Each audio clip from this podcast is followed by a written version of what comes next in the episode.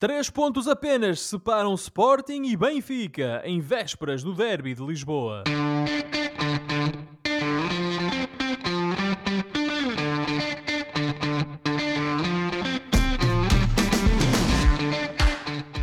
Bem-vindos a uma nova emissão dos Meninos de Ouro, o programa para quem gosta de bola e que está disponível todas as terças-feiras nas plataformas de podcast e também na Rádio Barcelos, às 22 horas todas as terças-feiras na rádio que liga Barcelos ao mundo. Eu sou Filipe Vieira e comigo estão o José Lopes e o João Pedro Oliveira e estamos novamente reunidos para uma conversa sobre futebol. Meus amigos, boa noite. João Pedro, eu olho para ti e fico com alguma pena de ti, estás com frio. Eu noto que estás com frio. Como é que isso está? Porquê, porquê que diz isso? Porque rapei o cabelo pentum. Eh, Logo aí expões a tua nuca, não é? E Sim, agora senhor. olho para ti com as camisolas e os casacos e os cobertores e os nossos Sim. ouvintes não veem, mas o golo É e assim, o cachecol. E- Já estás a exagerar, já estás a criar um. Estás a, a- a- como aqueles que contam um conto e acrescentam um ponto. Estou a acrescentar- aqui um artigo de roupa, sim. Agora, Filipe, que está um frio do caraças, se é que se pode dizer isto na rádio, em Londres, ai está, está frio. A única coisa que, eh, que ferve eh, aqui no Reino Unido neste momento é o futebol deste fim de semana e, a e as grandes varceleumas que, que, que se passaram há durante o fim de celemas no semana. Reino Unido, não é? Tiveste um treinador espanhol Ah. muito, muito, muito irritado com um Sim, gol que é- foi validado no, no This caso is a-. This is a disgrace, disse ele. This is I a disgrace. I I work-. I work here 20 years, I am embarrassed. Sim, sim, foi uma grande celeuma. Uh, uh, no entanto, digo-te já, não deixou de ser interessante uh, este, todo, todo este debate que tem havido no fim de semana em relação ao VAR, especialmente para mim, que sou um tipo que o defende. E, De resto- Claramente, Mikel Arteta não defende aquele VAR. Não, não, o Mi- o Mikel Arteta uh, falou a quente e, e falou demais. Uh, mas boa noite, colegas. Peço desculpa, não disse boa noite. Boa noite aos ouvintes, e boa noite, Josué, e boa noite, Filipe. Boa noite, boa noite, boa noite. Josué, tu acompanhaste a Celeuma em Inglaterra este fim de semana? Boa noite, Filipe. Boa noite, Oliveira. Claro que não, tenho mais que fazer. hum, Mais nada. eh, e, portanto, não. Sei que Celeumas tenho... só as portuguesas, Sei, não é? li, li algures, li algures, li algures que acho que teve a ver com uma bola que terá saído, mas que o VAR diz que não saiu. Essa foi um, um, um de três, Ah, uma de um. três No mesmo situações. lance há três não- situações. Isso é isso é- Exatamente. como dizem os ingleses, é o trifecta, não é? Hum, Pronto. uma trifecta do Isso é inferno. o hat-trick, pronto. Não, mas não acompanhei, mas de facto eh, o VAR, eh, aqui também Portugal, imagino que nos sítios, tem andado numa maré de azar. Eh, nós naturalmente não costumamos falar de arbitragem aqui, muito menos o iremos fazer agora, mas este fim de semana em Portugal também há muitas razões de queixa para muito boa gente. Agora há uma coisa que no final do dia Olha, eu, Agentes, sou- agentes de Barcelos, agentes de Barcelos, por tem muita, exemplo. tem uma- muita razão de queixa. Eh, mas nisto acompanho o Oliveira, que é antes o VAR com defeitos do que VAR nenhum.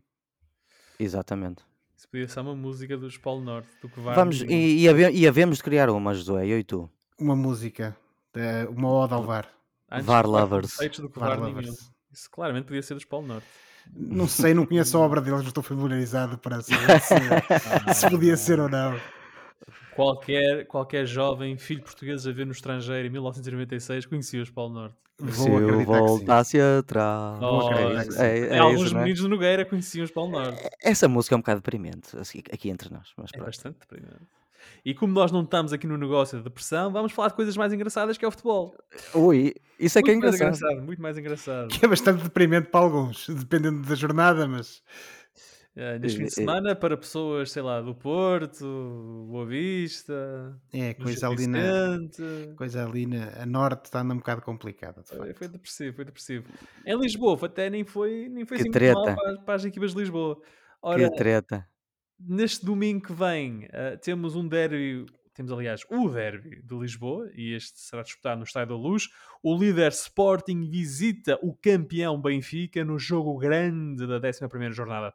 O Sporting chega melhor a este jogo, mas os clássicos são jogos especiais. E até vimos como nesta jornada o Estrela Amadora criou vários embaraços ao Leão. Já o Benfica, sem laterais disponíveis, parece estar a assentar num esquema de três centrais. O Jorge Jesus onde deve estar contente. Isto na, ver os jogos na Arábia e dizer, bem, eu sempre disse que isto vai ser dois, lá temos já contra os Andrés. Acreditem. Ele estava bem. Meus amigos, a liderança da Liga vai discutir-se no Estádio da Luz. A minha pergunta, obviamente, é quem é o favorito e como é que o Benfica, qual é a chave do Benfica para vencer este jogo ao Sporting? E, por outro lado, como é que o Sporting pode ultrapassar o Benfica? E José, como és o benfiquista de serviço, os teus dois minutos começam agora. Ó oh, Filipe, vou tentar então uh, cingir-me esses dois minutos. Sim, até sintetizar porque, a coisa. Até sintetizar. Porque, até porque não há muito para dizer uh, em relação Ótimo. àquilo que nós fiz, aquilo que já temos vindo a dizer quanto a estas duas equipas. Começando pelo Benfica. Uh, o Benfica parece que está-se aqui a tentar reinventar pela mão de Roger Schmidt, como tu bem adiantaste, mas se, se olharmos como indicador o jogo em chaves, a coisa ainda deixa muito a desejar. Uh, o Benfica controlou o jogo, não, isso nunca esteve em dúvida, mas o certo é que ideias e capacidade ofensiva uh, jamais se viram.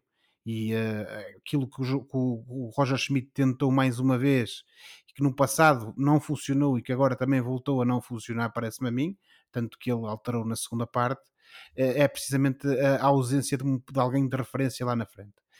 Eu penso que se ele quiser ganhar ao Sporting, terá que voltar atrás nesse seu plano, porque claramente o Benfica, sem uma referência lá na frente, não tem capacidade ofensiva. E, e essa referência é Artur Cabral? Oh, Filipe, eh, eu muito sinceramente, eh, quer dizer, o Petra Musa também não tem mostrado propriamente nos últimos jogos estar em grande forma. Também. também. esteve lesionado. Eu, se o Musa estiver em boa forma, ou seja, estiverem com condições físicas, eu apostaria nele de início. Já conhece o futebol português, já conhece o, Sporting, se calhar seria uma, uma, um jogador mais talhado para a pressão de um derby contra, contra a equipa de Alvalade. Agora, falando no Sporting, eh, o Sporting que vinha de facto, como nós temos vindo a dizer, num crescendo em termos de, de qualidade de, de, futebolística, de exibição e de, de resultados, um, neste jogo eh, acabou por ficar aqui eh, com uma imagem um pouco tremida antes deste, deste, deste derby.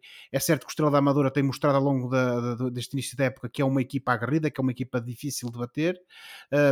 Por momentos pensa, pensámos todos que ia haver uma surpresa uh, quase com contornos de escândalo em Alvalade, precisamente porque o Estrela mas durou pouco também, mas durou pouco, durou pouco. Já estava a esfregar as mãos ontem, uh, uh, no domingo à noite. Meio quase, Oliveira, porque quando vi que o Estrela estava a ganhar 2-1, logo a seguir o Sporting marca. Eu confesso que ao intervalo estava 1-0, um eu uhum. fui, fui deitar as crianças e quando vim para baixo já estava 2-2. Claro, Portanto, eu perdi a fase, eu perdi a fase e com o Estrela esteve na frente. O na frente. Só vi o gol do Paulinho. Pronto, agora isto para, para mim, para concluir dentro dos meus dois minutos, que já se vão um pouco mais largos, um, não fosse o, o Marcos Edwards, que é um jogador com muita capacidade, em que inventa ali um golo, e depois o Paulinho também com uh, algum sentido de oportunidade, que tem vindo a, a, a demonstrar mais novamente esta época, ao contrário do que aconteceu na época passada, permitiram ao Sporting acabar por dar a volta ao resultado e uh, entrar no derby uh, na luz com, com vantagem sobre o Benfica. Vantagem essa que no grande contexto das coisas, não é? Pode acabar por ser determinante até de um ponto de vista psicológico para dar mais alguma tranquilidade ao Sporting. Uh, a única coisa, e com isto termino, que aqui me deixa um pouco apreensivo relativamente ao Benfica, um, nem é tanto uh, alguma incapacidade para aproveitar este momento de alguma intranquilidade, parece-me a mim, do Sporting. É mesmo aquela questão que já referimos aqui à sociedade na época passada, que é alguma incapacidade do Benfica para enfrentar jogos grandes e momentos decisivos. Uh, o ano passado o Benfica também podia ter sido campeão contra o Sporting, Claro que as circunstâncias foram diferentes, foi em, eh, em Alvalade, mas também naquele jogo uh, na luz vimos um Benfica muito fraquinho, digamos assim, para não utilizar outros termos um, ehm, e para não alongar, contra o, o, Sporting na luz, que acabou por redundar naquele empate que também não foi famoso. Agora, uh, no final do dia, eu parece-me a mim que vamos assistir a um bom jogo entre duas equipas que gostam de jogar a bola, isso não há dúvida nenhuma. Vai ser certamente um jogo aberto Agora, eu, enquanto benfiquista, estou um pouco uh, cautelosamente, como é que eu ia dizer, estou um pouco cauteloso, uh, porque, e, e, é até apreensivo, porque o Benfica, nestes últimos jogos, uh, tem demonstrado que está longe de uma boa forma futebolística.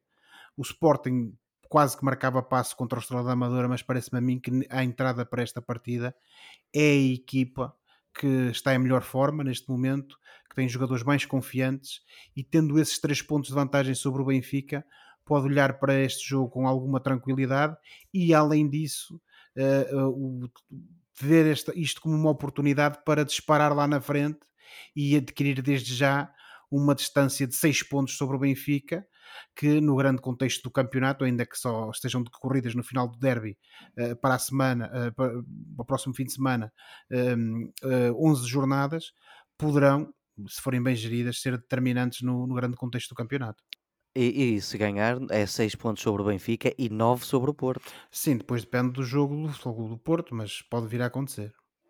O Sporting que uh, eu devo dizer que eu acho que este Sporting, aliás, o Sporting da época passada, se tivesse visto em casa a jogar contra o Estrela, o Estrela a dar a volta, não sei se o Sporting da época passada teria tido condições ou capacidade ou resiliência necessárias para dar a volta ao jogo. O Sporting da época passada. Completamente de acordo. Este Sporting é diferente. Este é um Sporting que uh, se apanha ou se apanhar à 11 jornada com 6 pontos de avanço para o Benfica e eventualmente para o Porto, uh, pode ser um caso sério e pode ser difícil para uh, a perseguição, neste caso para Benfica e Porto, chegarem lá. Sobretudo porque temos aquela questão que já discutimos no passado, que o Amorim claramente privilegia o campeonato em relação. Sim, sim, à, o Sporting está na Europa, mas à, é como se não estivesse. Se ele, se ele tiver de gerir em função do campeonato, ele gera em função do campeonato e esquece uh, a Europa. O Benfica, o Benfica parece-me estar aqui ainda num mar de, de incertezas e de equipes, agora de novo com três centrais e quatro médios. É o Benfica já sem flanqueadores, porque João Mário à direita e Austins à... João Mário, desculpem, João Neves à direita e Austins à esquerda. Um, Acabou por ser uma das melhores unidades do Benfica naquela posição. O João Neves inventou o gol, tanto de facto, não é? mesmo jogador fora de posição, uh, quando tem talento, tem talento. O problema, um dos problemas do Benfica foi precisamente o que o José identificou, a meu ver, que era o, o Gonçalo Guedes não ser uma referência diária na primeira parte. A entrada do Arthur Cabral ajuda um bocadinho a resolver isso, e é por isso, e se calhar não é por acaso que ele marca dois golos. Embora a Liga não lhe deu o golo da... contra os Chaves, acho que não, a Liga foi a ser pois não, pois não. Foi o Hortes. Mas uh, eu acho que a bola ah, passa a linha, acho que a bola cruza a linha vinda do, do rabiosco do Arthur Cabral. Fica essa sensação. Uh, e ele já tinha marcado um gol com o Aroca, portanto de repente começa a marcar uns golinhos e pode ser que comece a ganhar algum, algum memento. Um, momentum. Momentum. O que é que eu disse? Memento. Estava a pensar Memento. Estavas a pensar no filme. Estava no filme. Não, Momentum. Mas também é verdade, que não, João Pedro, que normalmente nestes jogos diz-se que quem chega uh, por cima acaba por normalmente perder e quem chega em baixo uh, muitas vezes vence estes clássicos. Uh, achas que isso vai acontecer? Não sei se é isso que vai acontecer, mas uh, isso é um bocado uma forma de dizer que estes clássicos são sempre imprevisíveis, independentemente do momento de forma uh, que cada equipa está. Eu vejo perfeitamente o Benfica a ganhar, o, a ganhar ao Sporting em casa, como vejo perfeitamente o Sporting a ganhar ao Benfica uh, na luz. isso é uma das coisas mais engraçadas e, e, mais entusiasmantes de ver um, um, um clássico é não sabermos uh, quem é que uh, vai ganhar, porque é mesmo assim. E, e, e, o que leva as pessoas a dizer o que tu, o que tu acabaste de dizer. É? Uh, seja como for, diz. Não, eu ia dizer, mas olhando então especificamente, e especificamente para este jogo, um, parece claro que o Benfica vai jogar em três centrais. Vai jogar nas 3-4-3. Imagino Sim, a, a grande dúvida do Schmidt será quem vai jogar na frente, se o, Gonçalo Guedes, Cabral, se Peter Musa.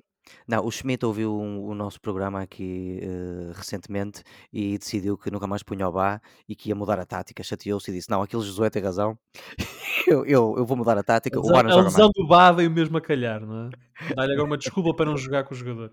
Mas, mas não, quer dizer, o que é que te parece este Benfica em três centrais? O Sporting, obviamente, sempre jogou em três centrais, com o Ruben Amorim. Portanto, uma equipa se calhar mais rotinada neste esquema.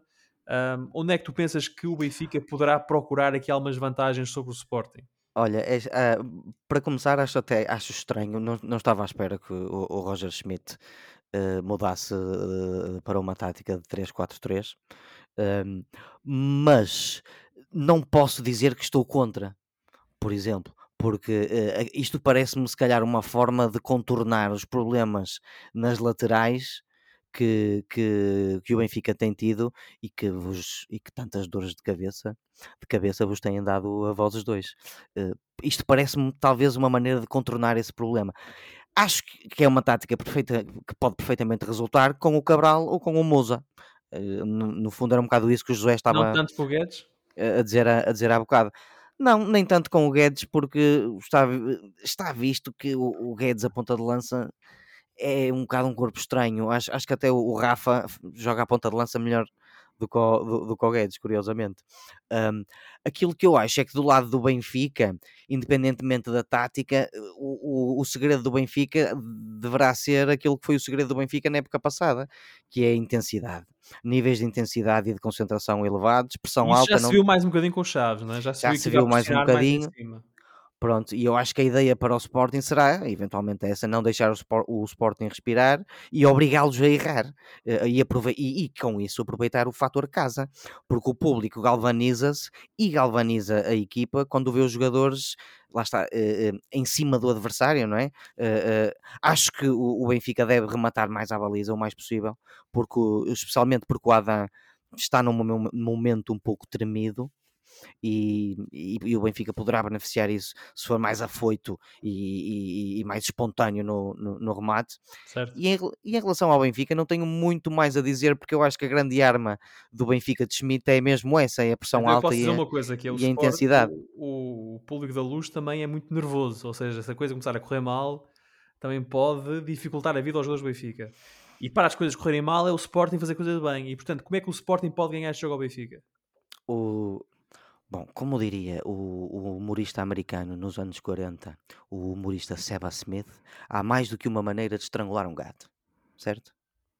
Eu queria Ah, enfiar, eu queria enfiar aqui esfolar. esta. É esfolar, eh, Oliveira. esfolar um gato? Eu disse estrangular. Disseste estrangular. Oh pá, por amor de Deus, Josué, foste tu que me enganaste. cheios de atos falhados. Eh, programa. O PC previa. a maneira do Sporting, Tudo eu, tudo eu. Para mim, deverá ser. eh, não, tens razão, eu que estava aqui a dizer bacurada, Josué, tens razão. Eh, para mim, é um bocado parecido com o que o Benfica deve fazer, que é não deixar o Benfica ter bola, não sofrer golo cedo, especialmente jogando na luz, aguentar a baliza inviolada bastante tempo, pelo menos meia hora, porque isso dá confiança, e depois aproveitar a velocidade e a espontaneidade dos jogadores alas que jogam nas alas que o Sporting tem, como o Nuno Santos, o Gaio, o Edwards, e aproveitar um bocado esta, esta instabilidade nas laterais que o Benfica tem tido e que está a tentar corrigir com, com esta mudança uh, de tática. Acho que no fundo é o estilo de jogo que tem sido do Sporting que eventualmente ganhará este jogo na, na luz. E eu devo admitir que uh, penso que é menos provável que esta equipa do Benfica esteja mais entrosada neste esquema de jogo que a do Sporting, que joga assim há 4 anos, e o Benfica vai fazer isto ao terceiro jogo com o Roger Schmidt. É, eu, eu quero, as dinâmicas, curioso. As dinâmicas de jogo estão mais, digo eu, uh, Afinadas. no Sporting do que no Benfica. E mais afinadas. Eu estou curioso para saber se, o- se o Schmidt vai, entre aspas, inventar um bocadinho, por acaso. Porque ele tem feito algumas eh, mudanças ali, um bocado inesperadas no 11. eh, Mas achas que ele, agora ele iria desfazer os três centrais? É assim, à partida não. Porque Isso não faz o- sentido nenhum, não é? Quer dizer, O, o- andar a exato. ensaiar aqui durante dois jogos a tática e depois voltar ao que estava antes. Bem, imagino que o jogo com a Real Sociedade, e vamos falar disto mais à frente, possa ser um indicador do que ele vai fazer com o Sporting, não é? Certo. também é uma maneira de, de pensarmos na, na coisa. Eu acho que não. À partida ele vai manter a mesma tática. Mas lá está. O Roger Schmidt, eh, pelo menos esta época, fez algumas coisas inesperadas.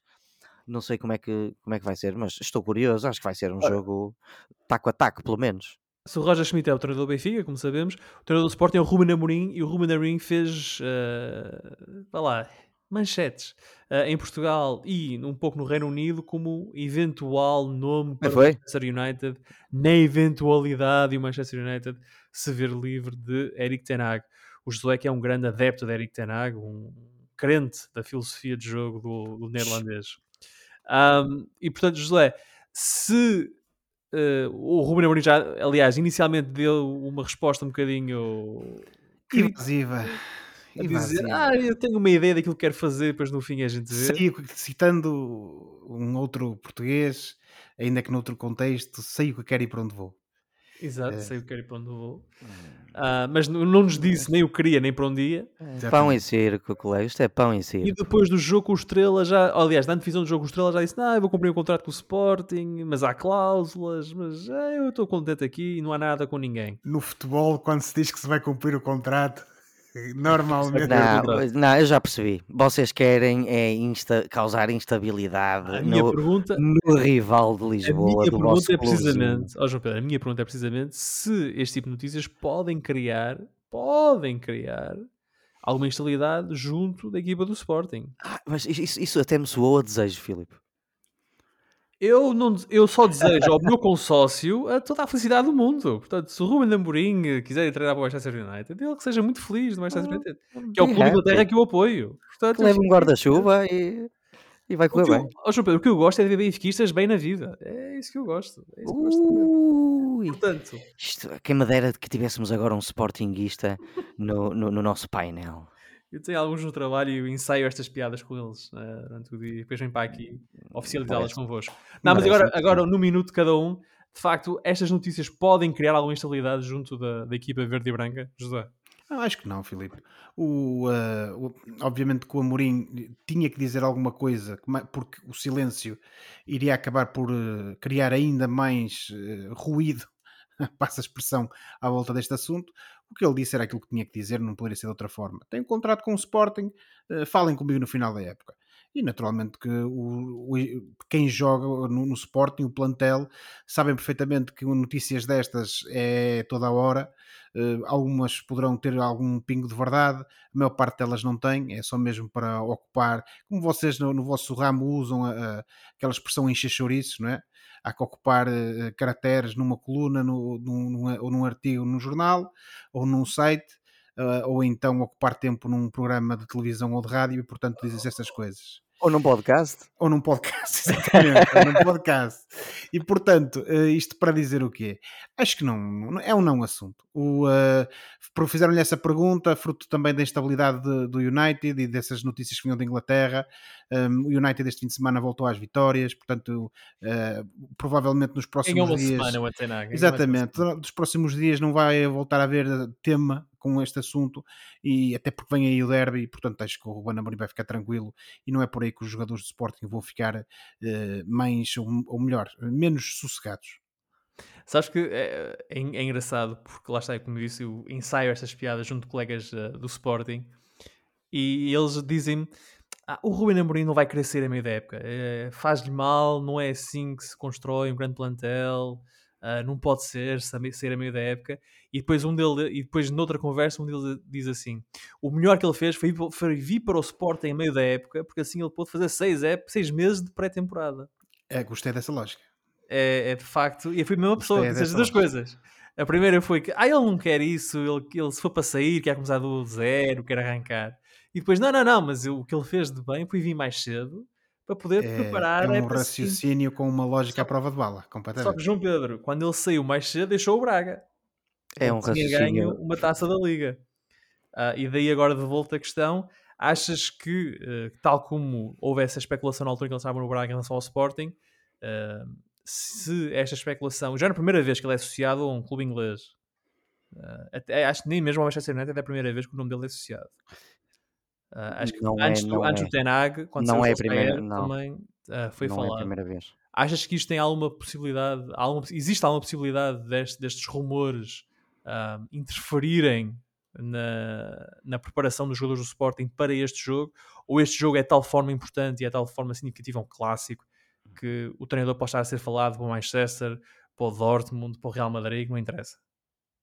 Olha, antes de mais, é escusadíssimo teres começado com uh, lembrares a saída de Ruben Amorim a meio da época do Braga. Acho isso escusadíssimo e até de mau gosto, Filipe. Eh, Verdade. mas, mas, mas eh, Desculpa aos ouvintes. Co- con- continuando, eh, não acho que vai ter repercussão eh, eh, nenhuma. Ou ou melhor, vai ter tanta repercussão como as notícias do, do Ruben Amorim no Manchester United aqui em Inglaterra, que é quase que é nenhuma. Porque um, esse- esses zum-zums aconteceram mais na imprensa portuguesa do que propriamente na inglesa. A inglesa houve uns tabloides que mencionaram isso, porque começou-se finalmente a falar numa possível, num possível despedimento do Eric Ten Hag. Isto depois de duas e... derrotas consecutivas em casa do Manchester por 3-0, uma para a Liga com o Manchester City e outra para a taça com o Newcastle. Pronto. Só para dar aqui um bocado de contexto. Sim, isto, ou seja, isto, isto é mais ruído do que outra coisa, porque lá está, coincidiu com os rumores do despedimento do Ten Hag. Um, eu acho que genuinamente, uh, primeiro, na, na, no, na questão do, disto afetar o clássico, não afeta nada. Não creio que afete absolutamente nada. E, acho que esta questão da permanência ou da saída do, do Ruben Amorim vai ser algo que só, que só vai ser genuinamente endereçado, acho eu, só vai ser endereçado a sério no final da época. E acho que vai depender dos resultados ou do nível de sucesso que ele terá ou não, e, e sei lá, num chamado best case scenario, uh, ganhou títulos e sai para, um, para outro clube europeu, por exemplo. Uh, portanto, acho genuinamente que esta conversa só vai existir, só vai acontecer no final da época. Acho que o, o Ruben Amorim, no mínimo, vai ter condições para acabar a época. A melhor forma de garantir a continuidade de Ruben Amorim no Sporting é ele não ganhar nada, não é? porquê, porquê é que dizes isso? Eh, estás interessado? É? És um partido interessado? Nada, nada, nada. Disseste que uh, ele provavelmente ganha uns troféus e no final da época decide para onde vai. Se não é. ganhar nada, como na época passada, o mais provável é ficar, haverá menos interessados. Se, se não, ou então sai na mesma. Ou então sai na mesma. Ou então imagina, imagina que não é campeão. Imagina que não é campeão, mas vai longe na, na, na na Liga Europa e ganha a taça da Liga e a taça de, de Portugal. É ali um meio-meio em que se calhar ele até fica.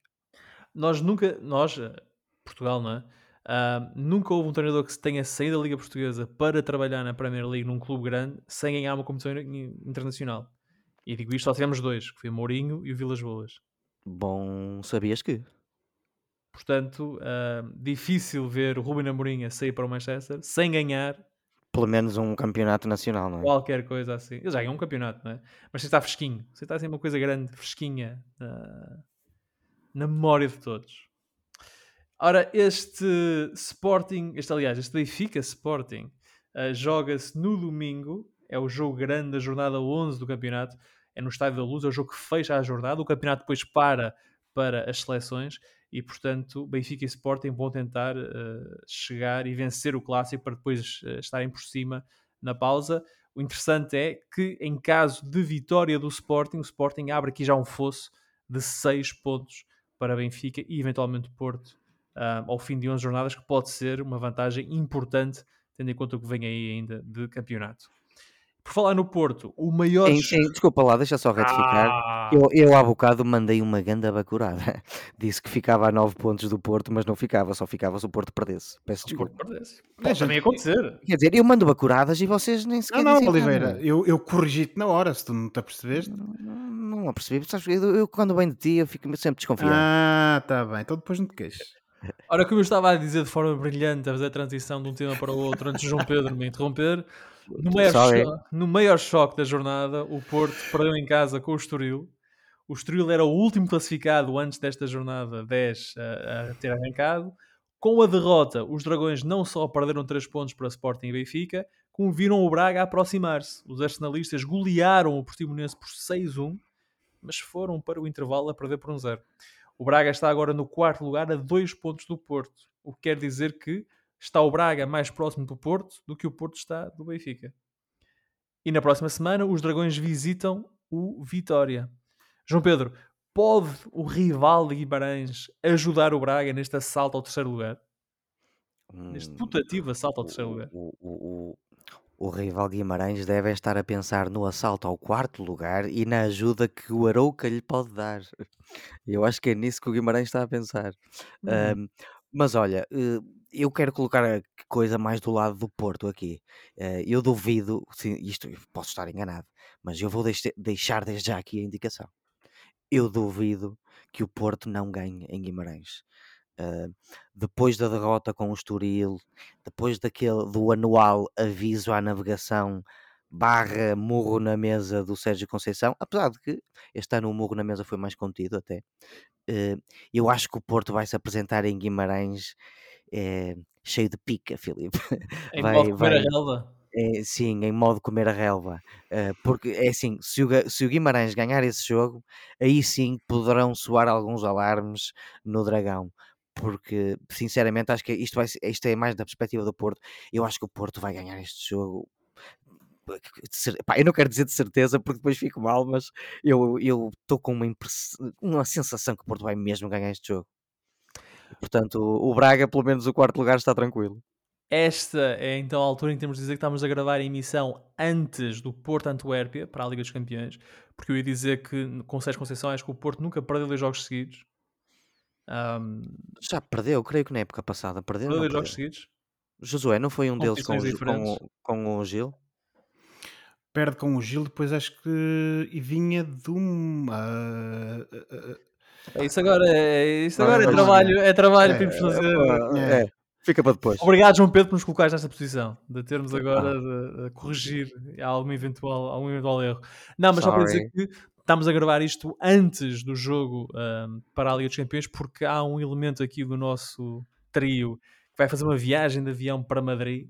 A, a la Madrid. Portanto, do... ah, é? Ah, lá Madrid? Ah, eu pensei que ias lá Força Braga, mas pronto, está não, não, adepto infiltrado, estou a gozar. Ahm, Eh, não, eu estava a dizer: Olá, Madrid. Olá, que tal? Olá, que tal? Ah, ok, ok. Um, e portanto estamos a gravar isto antes do jogo dos Campeões, portanto não podemos, não temos aqui o acesso, digamos assim, ao resultado do Porto na Liga dos Campeões. Mas em termos de campeonato, sim, é muito invulgar o Porto perder dois jogos seguidos ou, ou não ganhar dois jogos consecutivos. Portanto, de facto, em termos históricos, sim, o Porto provavelmente, um, diz a probabilidade, não é? Ganha o jogo com Guimarães. Mas, José, não é a probabilidade que joga, não é? São 11 homens, cada um. É, E antigamente dizia-se que no final ganhava a Alemanha, não é? Felizmente não é, bem, não é sempre assim. Hum, eu acho que vai depender, não querendo estar aqui a falar, de, como disseste, do embate da Liga dos Campeões, e centrando-nos só no, naquilo que tem sido o registro no campeonato. eh, nós aqui há uma semana elogiávamos o Porto por parecer ser uma equipa em crescendo. O certo é que contra o Estoril nós vimos uma pálida imagem da, da equipa portista. uma equipa em decrescendo, não é? Uh, exatamente, de uma hora para a outra, eh, aquilo, a equipa do Porto, quer defensivamente, mas sobretudo ofensivamente, voltou ao fundo onde estava aqui há umas semanas. Um, embora, se não te importas, posso só fazer essa ressalva, Josué. Uh, na segunda parte, o Porto teve um volume atacante muito teve, grande. Oliveira, teve o volume, mas E- faltou depois a, a- a- a parte de A, a concretização, não é? concretização, a cutilância, transformar esse volume, essa posse de bola em oportunidades de Em golo. golos, em golos. Não, oportunidades na segunda parte já teve bastantes. Não conseguiu, foi enfiá-la lá dentro. Certo, mas eh, lá está. Eh, O problema eh, estava ali e, e tudo depende daquilo que vai acontecer a seguir, como é óbvio. Se isto é para continuar ou se o Futebol Clube do Porto teve aqui uma, um passo em falso, digamos assim. Hum, eu, Eu acho que não. eu acho que eu também acho que não, até porque o Porto jogou supostamente com a sua melhor equipa. Eh, houve aqui a, a experimentação do Jorge Sanches, lateral direito, que o Filipe também estava ansioso por ver jogar. Mas o certo é que hum, vimos aqui uma equipa do Porto que não só falhou defensivamente, como ofensivamente deixou muito a desejar.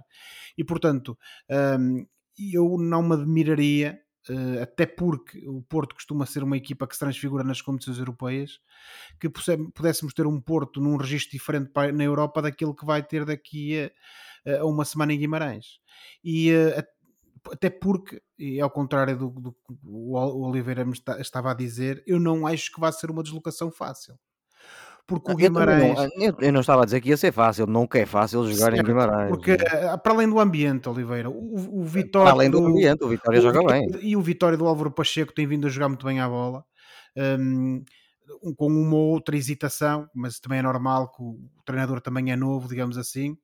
Novo, salvo seja, é recente a sua entrada no, no, no clube. E- mas é uma equipa que tem mostrado muita aque- aquela combatividade habitual do combatividade habitual do, eh, do Guimarães, do Vitória, perdão, é aliada a um treinador que sabe pôr as suas equipas a jogar futebol. E portanto, um Vitória nesse registro que, que temos assistido e um Porto que não esteja bem, ah, não vai ser fácil. E não seria a primeira vez, se caso aconteça, que o Futebol Clube do Porto marcava passo eh, em Guimarães no Novo Henriques.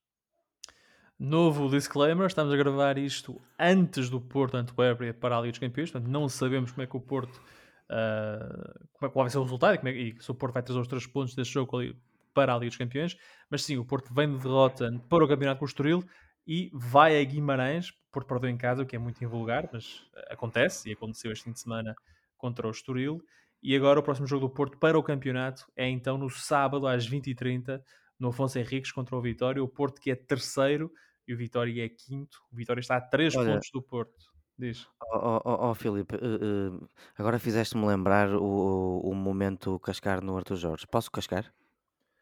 Claro Bué que sim, claro que sim, casca. Ehm, Vais falar da primeira parte do Braga. o, o, o Rodrigo Gomes, o lateral direito Que faz um do, do, jogaço! do Estoril, fez um jogaço. Foi o melhor jogador em campo. Ora, este rapaz é emprestado do Sporting Clube do Braga. E eu só quero deixar aqui um recado eh, a toda a gente que me estiver a ouvir e ao Josué também, que gosta muito do Carvalhal. O Carvalhal viu o potencial deste rapaz a lateral. Já o Arthur Jorge preferiu emprestá-lo e contratar o João Mendes. Não tem sido propriamente um Cafu na lateral. E portanto, termino agora a minha rúbrica crítica ao Arthur Jorge. Ó, Oliveira, Não, viste, mas é que o Braga visto não joga desta- nos 43 centrais, tem que ver e isso. viste esta perspectiva. Eh, Pelo menos tu, se calhar, digo eu, eh, no, no Estoril e com o treinador, ele está a aprender alguma coisa e a evoluir. Já pensaste nisso? Exatamente, que- que, é- é para voltar para o Braga eh, numa altura em que o Braga tiver outro treinador, não é? É isso que tu queres dizer, não é? E Eu aí já, nada, já está eu bem oleado. Eu só disse que ele se calhar está a ter uma oportunidade para aprender alguma coisa. Sim, senhor, o Vasco se abra. Olha, melhor que o Jorge é de certeza. Eu, não- eu- eu não disse isso, atenção, não disse isso. Não, isto, isto agora foi um momento adepto a falar. Peço desculpa a toda a gente que me ouve. Bem, mas o Vasco Seabra tem aqui um adepto, eh, um apoiante, caso queira ir para o Braga um dia. O Oliveira apoia qualquer coisa que não seja o Arthur Jorge. É mais isso. Ah, Uma cadeira, tem aqui um lobby, o lobby Vasco Seabra em Braga. Vamos, vamos fazer isso. um, um, um urso de peluche é, é difícil despedir um urso da natura, treinador. Oliveira. Pois o urso da É natura. difícil despedir um treinador depois de ganhar 6-1 ao Portimonense, 6 golos na segunda parte, alguns deles de belíssimo efeito. E o É. Braga tem agora o melhor marcador do campeonato, que é o Simão Banza. Ah, mas, e, e para falar rapidamente do Braga também, João Pedro, no campeonato, há aqui uma estatística que é muito preocupante, que é o Braga tem 18 golos sofridos. Ahm, só as equipas mais que estão mais eh, em situação mais difícil, mais vulnerável na classificação, é que têm mais golos sofridos que o Braga. O Braga tem 18 golos sofridos. É, é para um- comparares, o Porto tem 7. é, é uma absurdidade. O- o- o- e por contraponto, o Braga tem 29, 29 golos, melhor melhor- marcados. Sim, E- tem o melhor e aí- ataque. Sim. Exatamente, é, é, é- nós já falámos disto, Filipe. Isto é um absurdo. E este fim de semana o filme começou da forma habitual. O Braga entrou mal, o adversário ganhou confiança, afoito, Braga sofre golo, Braga corre atrás do prejuízo. Fala-se muito em superação no intervalo, dá-se uns murros na mesa e, parte-se para uma segunda parte absolutamente incrível, fruto de um plantel absolutamente incrível. Mas qual era a pergunta, Filipe? Não, repara, mas só os Chaves, o Portimonense, o Gil e o Estoril é que têm mais golos sofridos que o Braga. Portanto, como é que uma equipa a sofrer tanto golo quanto o Braga está a sofrer, como é que é Olha. sustentável isto em termos de campeonato? De que ficar nos 4, 3, 4 primeiros?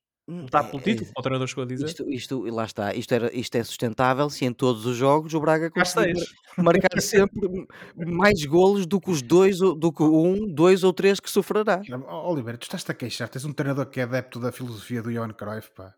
Total Sim, football. Não é? E estás-te a queixar, pá. Total Em football. média, os jogos do Braga têm terminado com 3-2. Ou É seja, futebol total. É, é bom para as Braga- apostas. Na pedreira joga-se futebol total. pá. o Braga tem uma média de 2,9 golos marcados e de 1,8 golos sofridos por jogo. É, é como eu te digo, é a equipa mais louca e excitante de se ver jogar em Portugal. E talvez no mundo, quem sabe? E, e quem sabe, pel- pelo menos da Europa. Já dizia o outro. Se tivermos tempo, vamos falar mais do Braga ah, daqui a bocadinho em relação à Liga dos Campeões. Agora um apontamento rápido sobre o Gil Vicente, que Josué perdeu ah, com o Famalicão por 3-1, um jogo em que a equipa de João Pedro Sousa foi melhor a todos os níveis.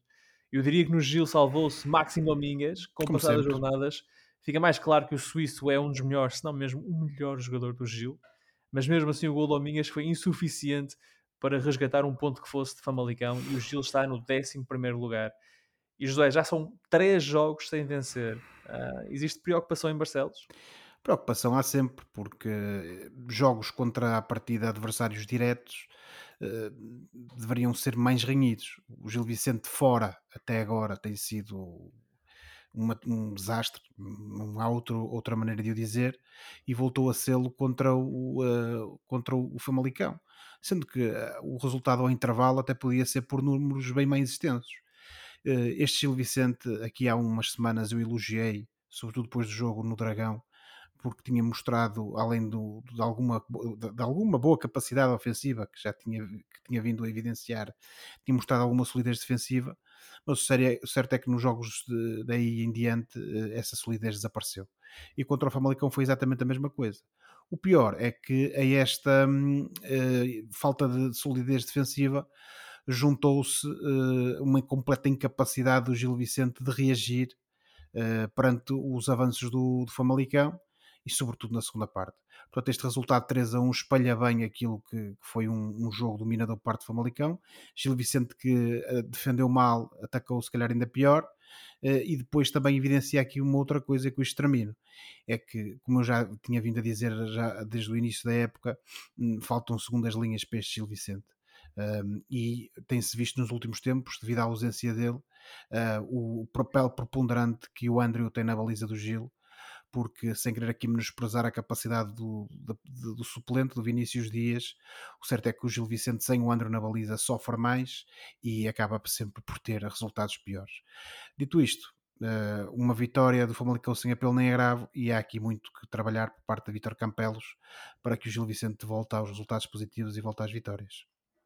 O Gil então que perdeu nesta jornada em Famalicão por 3-1, esse foi um dos resultados da décima jornada do nosso, do nosso campeonato. Os outros foram, como já falamos aqui, do Porto 0, Estoril 1, Chaves 0, Benfica 2, o Braga 6, Portimonense 1, Casa Pia 0, Vizela 1, Moreirense 1, Vitória 0, Rio Ave 2, Boa Vista 0, Sporting 3, Estrela da Amadora 2, uh, Estrela da Amadora 2 e o Farense que derrotou o Aroca no jogo que fechou a jornada por 2-0.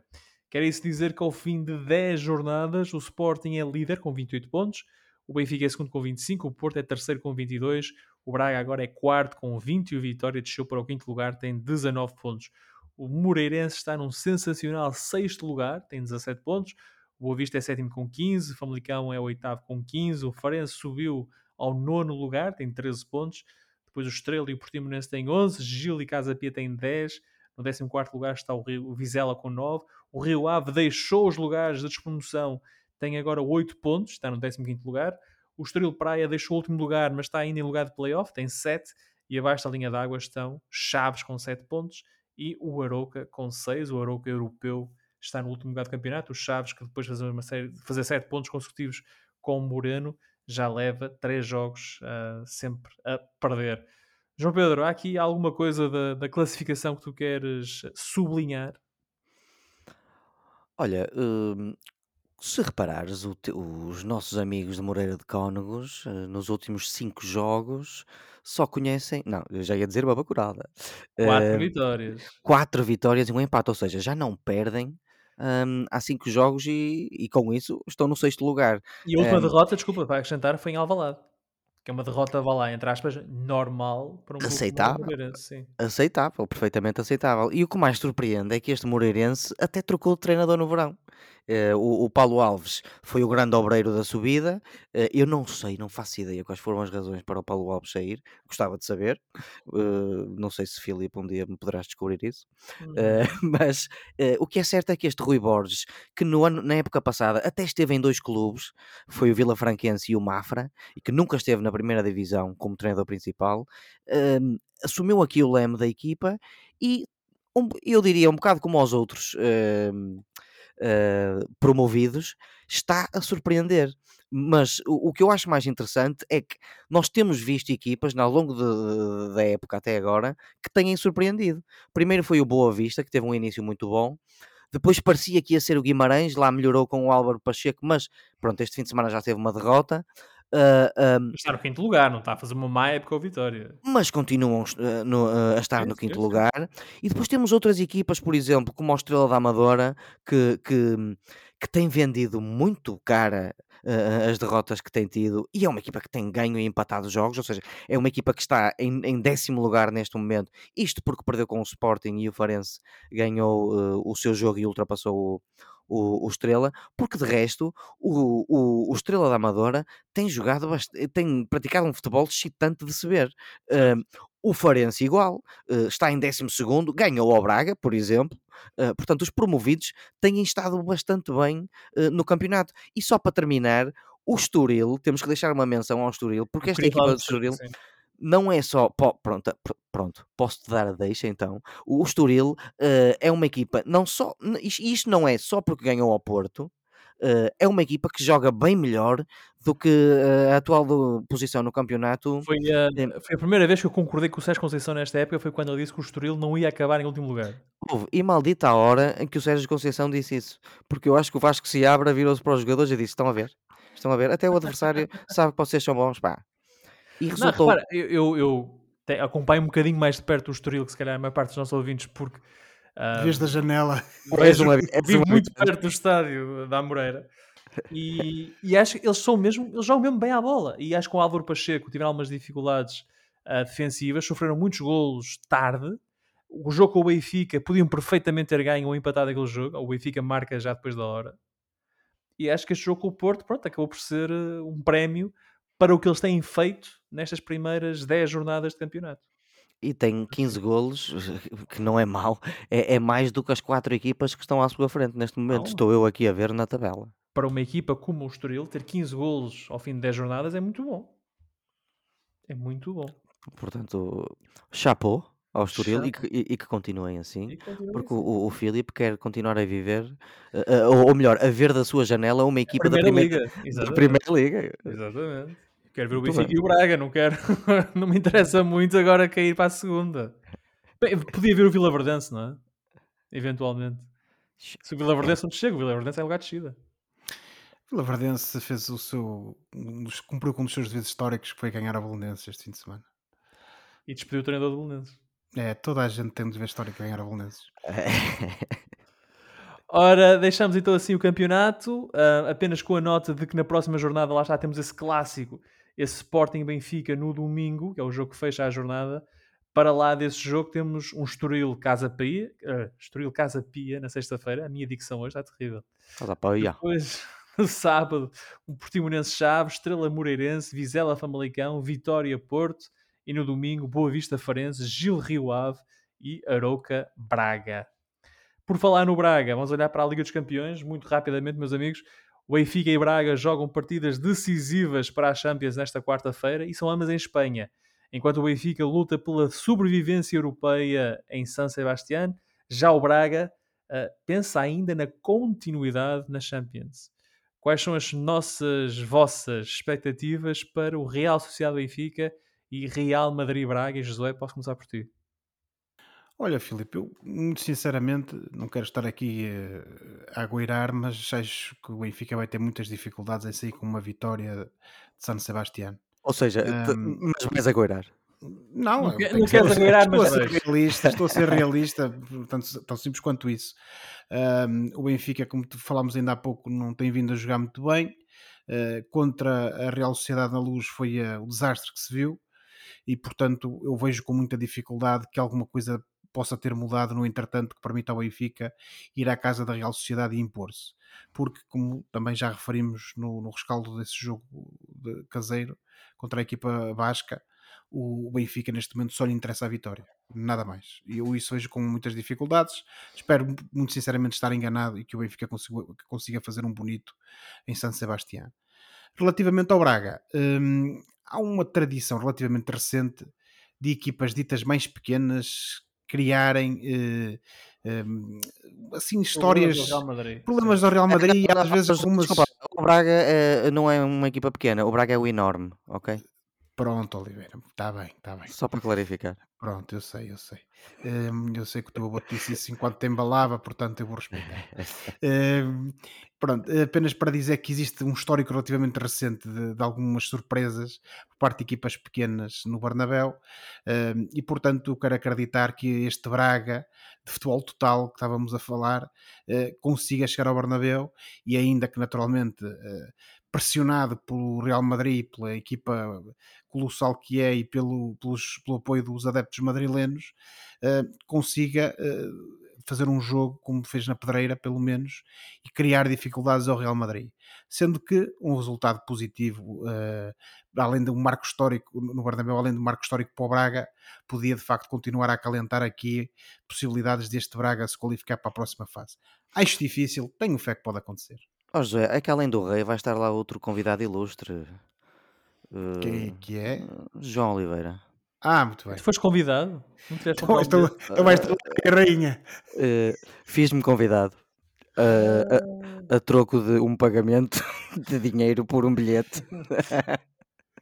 O Oliveira permutou um bilhete por uma quantidade. Convidado a gastar dinheiro para ir para Braga. É, fui convidado a gastar dinheiro num bilhete e, num, e noutro bilhete de avião e noutro de estadia para ficar uh, para ver o Braga. É, no Santiago Bernabéu. Santiago Bernabéu. Uh, João Pedro, então já que vais estar lá, conta-nos quais são as tuas expectativas para esse histórico, para nós, tu, e aqui uh, uma parte para os ouvintes, nós somos os três de Braga, portanto, uh, para, o nosso, para, para os bracarenses, não é? Uh, e, e, toda a gente tem um certo afeto pelo Braga. É uma noite histórica vermos o Braga no Bernabéu a disputar um jogo para a Liga dos Campeões. Eu acho que a coisa mais agradável ou a melhor coisa que nos pode acontecer neste momento é o facto de não haver muitas expectativas. Um, hum. Se pensares bem, Filipe, a pressão para ganhar é zero, porque o adversário é galáctico. Uh, mas nós podemos começar pelo que sabemos. Para já, o Josué há bocado falou, falou bem, falou bem, eu gostei. Oh, e, e eu só venho acrescentar um bocadinho aquilo que disse o Josué, que é o que é que nós sabemos? O Braga tem a melhor equipa de que há memória. Sabemos também que o Braga tem qualidade, futebol e soluções suficientes para ferir o Real Madrid, ou pelo menos marcar no Santiago Bernabéu.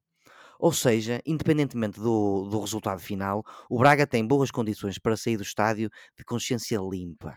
Ou seja, eh, eh, pelo menos para pelo menos deixar uma boa impressão em Madrid. Os adeptos, acho eu, só pedem isso: é esforço e compromisso. E, e para terminar com uma nota assim mais positiva, a parte do Braga, com um pozinho de sorte, quem sabe se o Arthur Jorge não saca aqui um, uma vitória histórica. É que ele sabe fazer uma coisa, que é motivar.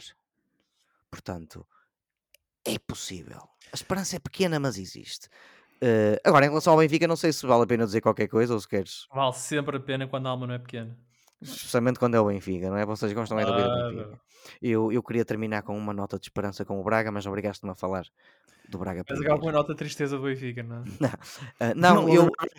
Vai, emitir uma nota o... de pesar prévia. Não, pelo contrário, eu não benfiquista e após a perspectiva... Uh, Uh, compreensível, realista. Dizer isso, não gostas que não és benfiquista? Tens de um prazer em dizer isso. Do, do Josué, de todo, Filipe, é só um facto. Em quase todas as emissões tens necessidade de dizer eu não sou benfiquista, uh, mas Pronto. Mas eu vou fazer agora uh, o, o, papel do sonhador, já que o Josué fez o papel do realista.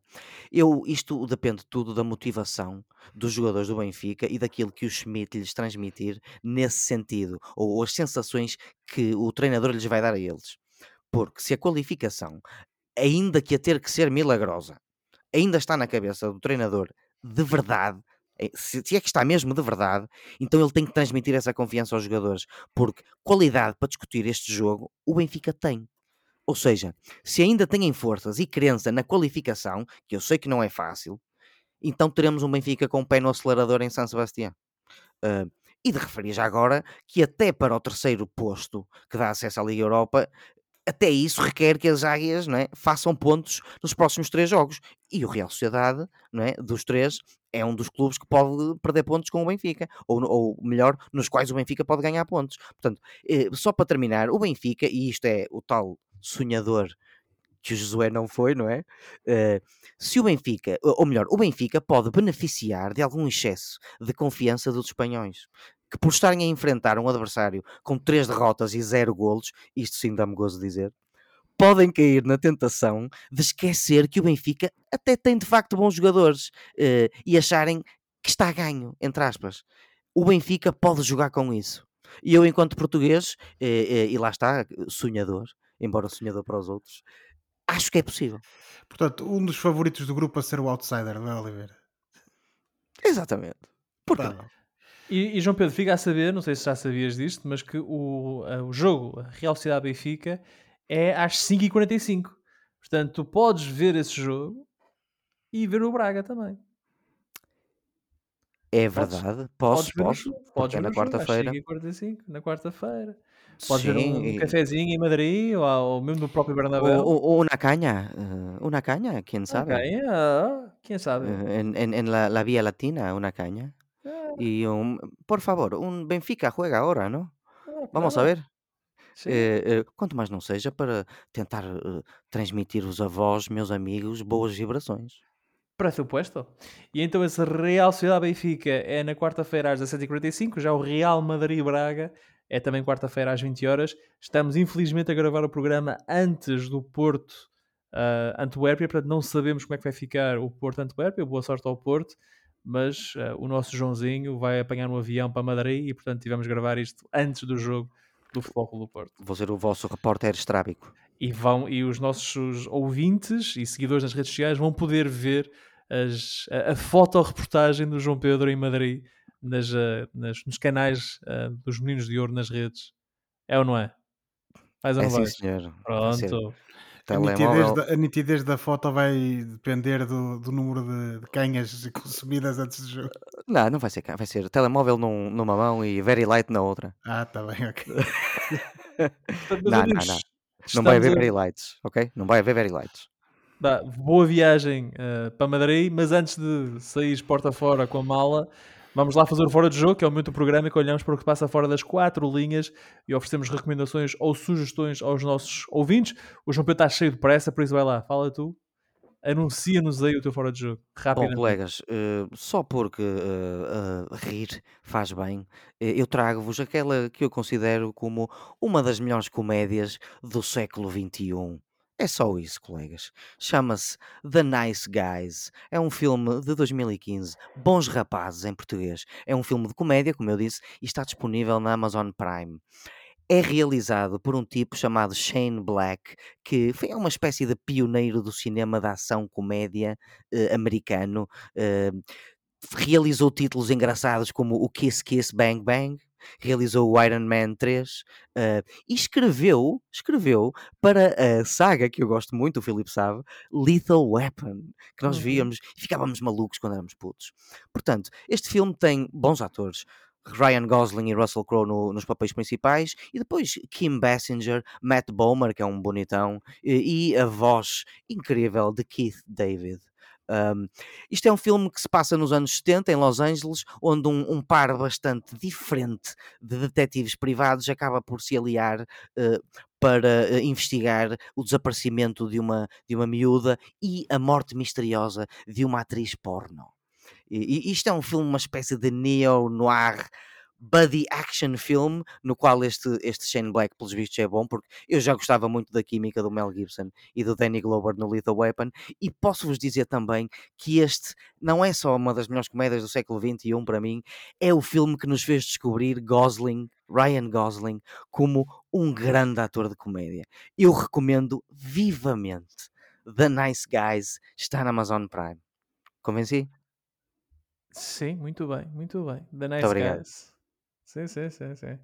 Eu vi isso quando saiu. Já, Eu faz, já também. faz uns aninhos. Já faz uns aninhos. Adoro, adoro esse filme. Ainda, é bem. bom filme para rir. Ainda bem que vens para aqui recomendar uma coisa que adoras, não uma coisa que é, Faz sentido, não é? faz sentido. José, e tu, o que é que tu adoras esta semana? Olha, Filipe, eh, é mais curiosidade do que propriamente adorar. Eh, Não é que não tenham os seus méritos, eh, sobretudo o que fica mais é a história. Saiu no passado dia 3 de novembro na Netflix o filme documental, o documentário Sly, precisamente sobre o Sylvester Stallone, sendo que esta é a Oh. alcunha pela qual o mesmo é conhecido. Ahm, o filme, eh, nós todos sabemos quem é Sylvester Stallone, quem é que não sabe, não é? É um dos atores mais icónicos do, no cinema nos últimos 40, 50 anos. Quem, quem de nós nunca viu várias vezes o Rocky e, eh, e não acabou os filmes a, aos murros a tudo e a mais alguma coisa, Não é Já- nosso amigo. já para não esquecer o, o Rambo, eh, que é outra, outra, outro franchise, como costumam dizer, eh, de, de filmes que bastante, bastante conhecido e que todos nós também uh, vimos quando éramos mais jovens. Uh, este filme, no fundo, vem acompanhar um pouco e contar a história uh, de sucesso da, da, de Sylvester Stallone, naturalmente que oferecendo um olhar mais íntimo sobre a, vida dele, não só do outro lado, mas também outras, outras, outros cargos, digamos assim, outros postos que ele ocupou no cinema, seja como produtor, como realizador ou até mesmo como argumentista. Um, e acaba também por tentar uh, estabelecer um paralelo entre aquilo que foi a vida de Sylvester Stallone, a sua história enquanto jovem e, e o contexto desfavorecido em que ele eh, nasceu e foi criado, e, e, tenta fazer precisamente um paralelo disso com as suas personagens uh, ao qual ele foi dando vida, seja como ator, seja como argumentista.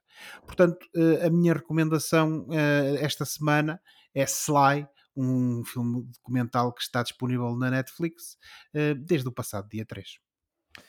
Ora, nem a propósito, e nós uh, não combinamos estas coisas, mas esta semana também trago um filme uh, a propósito de um outro filme. Ou seja, eu vi o Creed 3 uh, ah, no fim de semana e isso me fez-me recordar o Rocky, o original. Ah, ainda bem, mas, mas é do Rocky original que vais falar, não é? É do Rocky original que vou falar porque okay, 3 okay, ok, Mas estava a ver aquilo, o Creed 3, não, Bom, bom, bom, é Rocky. É. Ora, Rocky foi então, como o Josué referiu, dirigido pelo Sylvester Stallone, foi em 1976 e é um filme icónico do cineasta.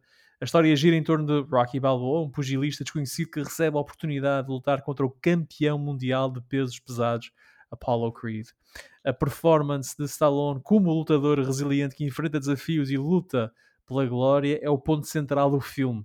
E a narrativa é envolvente, retrata a jornada de superação e determinação de um homem comum em busca de algo extraordinário.